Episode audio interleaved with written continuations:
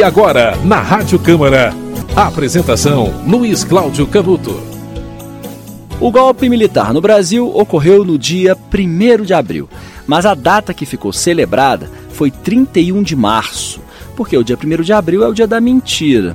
E o que eu estou falando é verdade. Foi realmente na madrugada de 1 de abril. E o golpe ocorreu devido a um fato inusitado.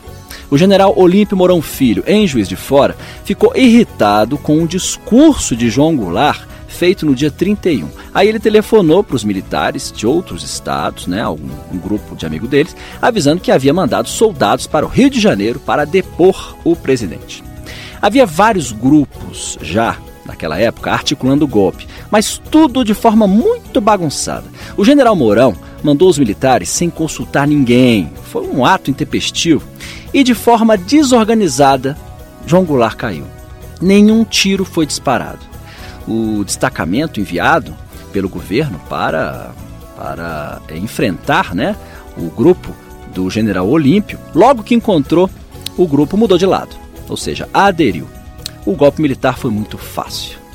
Olha, na época havia crise no Brasil, uma crise grave. Razões econômicas e também razões políticas explicam o que ocorreu em 64. As razões econômicas são as seguintes: a inflação quase chegou ao 100% ao ano, o governo perdeu completamente o controle das contas. No campo político, havia o um entendimento de militares e também de civis de que devia ser interrompido o governo sindicalista de João Goulart, que estaria levando o país ao comunismo.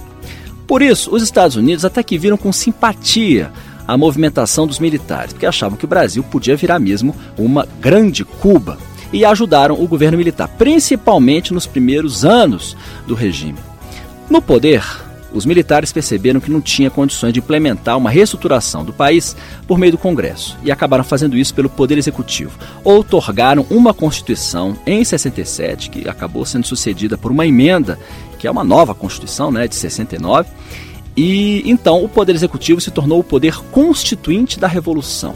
E saíram os atos institucionais que governavam o país. Esses atos caçaram o mandato de deputados, aposentaram funcionários públicos, extinguiram partidos políticos, aí o Brasil virou um país é, com bipartidarismo, né? MDB e Arena. Bom, medidas tomadas pelos primeiros atos institucionais. Mas olha só, falar em militares é um pouco errado. Havia dois grupos majoritários entre os militares um mais intelectualizado, chamado Grupo da Sorbonne, que pretendia fazer uma purificação no país, né, eliminando a corrupção, os populistas, os comunistas e, no futuro, reinstaurar a democracia, porém baseada na ordem. O outro grupo, que acabou sendo o mais influente e o mais macabro, era o grupo da linha dura, que acreditava piamente na ameaça comunista, a democracia para eles era incompatível com aqueles tempos. O grupo defendia dureza contra os inimigos, contra a oposição e, portanto, defendia um período muito longo de ditadura. Esses dois grupos se revezaram no poder. Castelo Branco era do grupo da Sorbonne, foi sucedido por Costa e Silva e depois Médici, ambos da linha dura. E depois veio Geisel, do grupo da Sorbonne, que fez o seu sucessor, Figueiredo.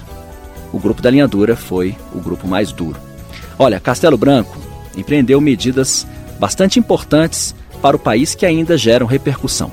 Empreendeu medidas saneadoras para a economia e, no campo político, extinguiu os partidos políticos. Né? O Brasil virou um país com bipartidarismo, né? dois partidos, MDB e Arena e também estabeleceu as eleições indiretas. Costa e Silva veio em seguida e aí o regime desencadeou uma repressão feroz contra o início das ações de luta armada. Depois veio Médici, que é associado com o período de maior repressão da história.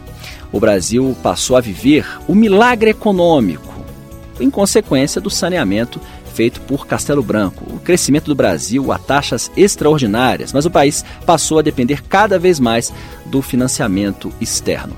Depois de Médici veio um presidente é, da, da, área militar ali, da, do grupo da Sorbonne, Ernesto Geisel, que então iniciou o período de abertura, a transição que ele chamou de lenta, gradual e segura para a democracia.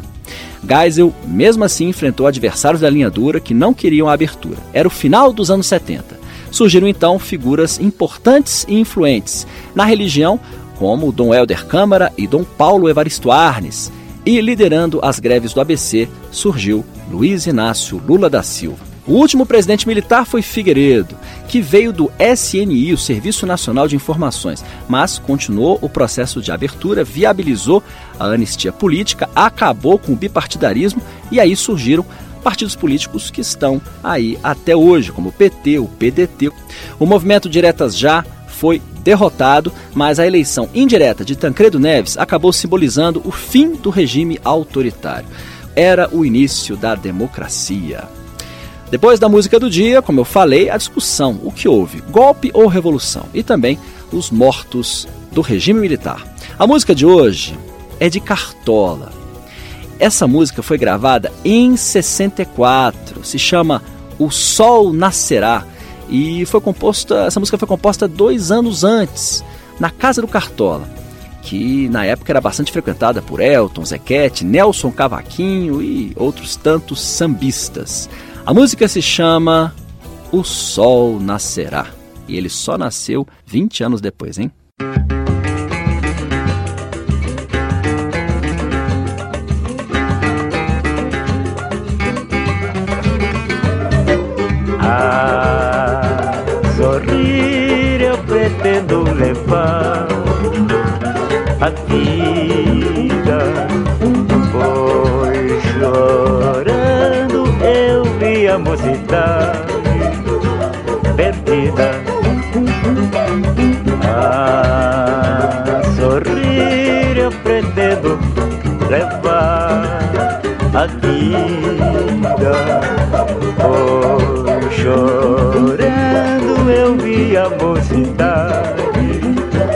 Perdida.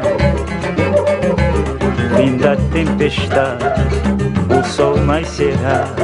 Fim desta saudade, hei de ter outro alguém para amar. A sorrir eu pretendo levar a vida. Hoje chorando eu vi a mocidade perdida.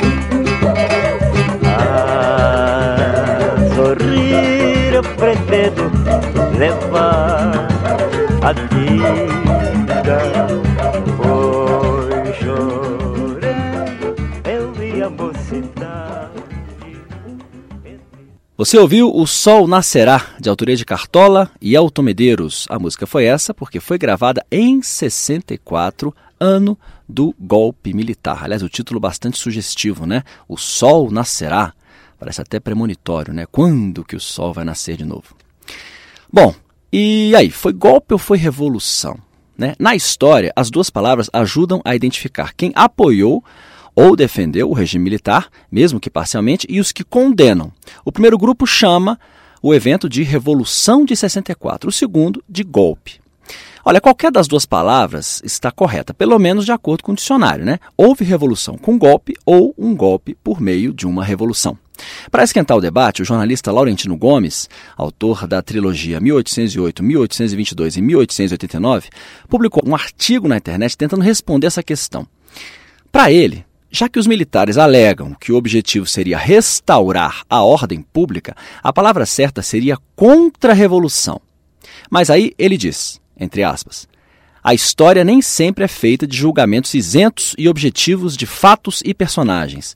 A maneira como nós olhamos o passado depende de valores, convicções e necessidades do presente, o que se reflete na forma semântica com que batizamos os eventos históricos. Por fim, para o jornalista, foi um golpe militar mediante o uso da força para afastar do poder as lideranças civis, ou então um golpe civil, nos quais as Forças Armadas serviram de instrumentos para a tomada de poder por parte de lideranças civis que na época não viam outra solução possível nas vias institucionais existentes, como por exemplo as eleições. Ok? Bom, e agora os mortos do regime militar. Olha, existem vários números que que se, que se chocam né, em relação a esse tema, né, porque há desaparecimentos, etc. Mas o livro dos Filhos deste Solo, escrito por Nilmar Miranda e pelo jornalista Carlos Tibúrcio, o livro da Fundação Perseu Abramo, estabelece um número de 424 casos de pessoas que morreram ou foram dadas como desaparecidas em razão do regime militar. Tá?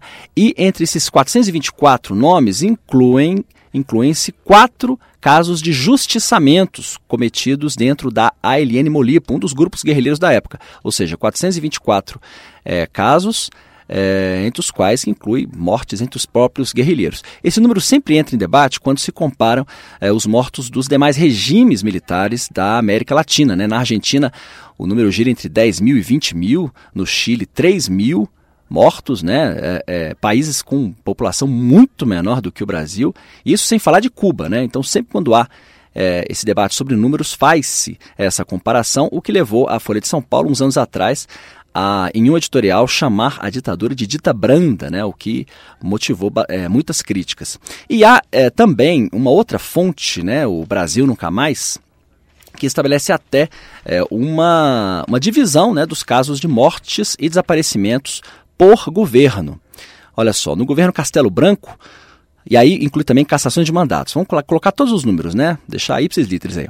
Castelo Branco, 3.449 cassações de mandatos e direitos políticos, 363 denúncias de tortura, 4 desaparecimentos e 21 assassinatos. Costa e Silva, 947 cassações de mandatos e direitos políticos, 810 denúncias de tortura, um desaparecido e 26 mortos. Aí veio a junta militar, num curto período, em 69. 82 cassações de direitos e mandatos, 171 denúncias de tortura, 7 desaparecimentos. Médici, período mais tenebroso. 701 ca cassações de direitos e mandatos, 3.664 denúncias de tortura, 96 desaparecimentos e 132 assassinatos. Ernesto Geisel, na abertura, 69 cassações de mandatos e direitos políticos, 1.008 denúncias de tortura, 36 desaparecimentos e 22 mortes. E João Figueiredo, 9 denúncias de tortura e 2 mortes. Esses números somados né, de desaparecimentos e mortes acaba sendo menor do que os números do livro dos Filhos deste Solo, né? a soma dá 347 mortes e desaparecimentos, né? em confronto com os 424 casos de mortes e desaparecimentos do livro dos Filhos deste Solo. Né? O número menor é do Brasil Nunca Mais. Né?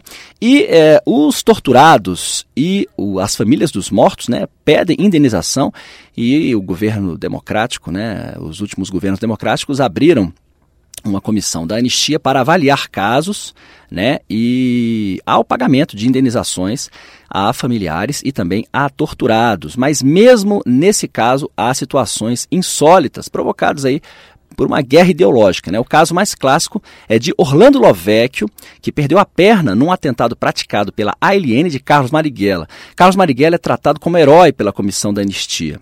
Lovecchio recebe uma pensão de 500 reais e um dos que ajudaram a pôr a bomba no conjunto nacional, que tirou a perna dele, é também anistiado e recebe o triplo. A música do dia volta amanhã.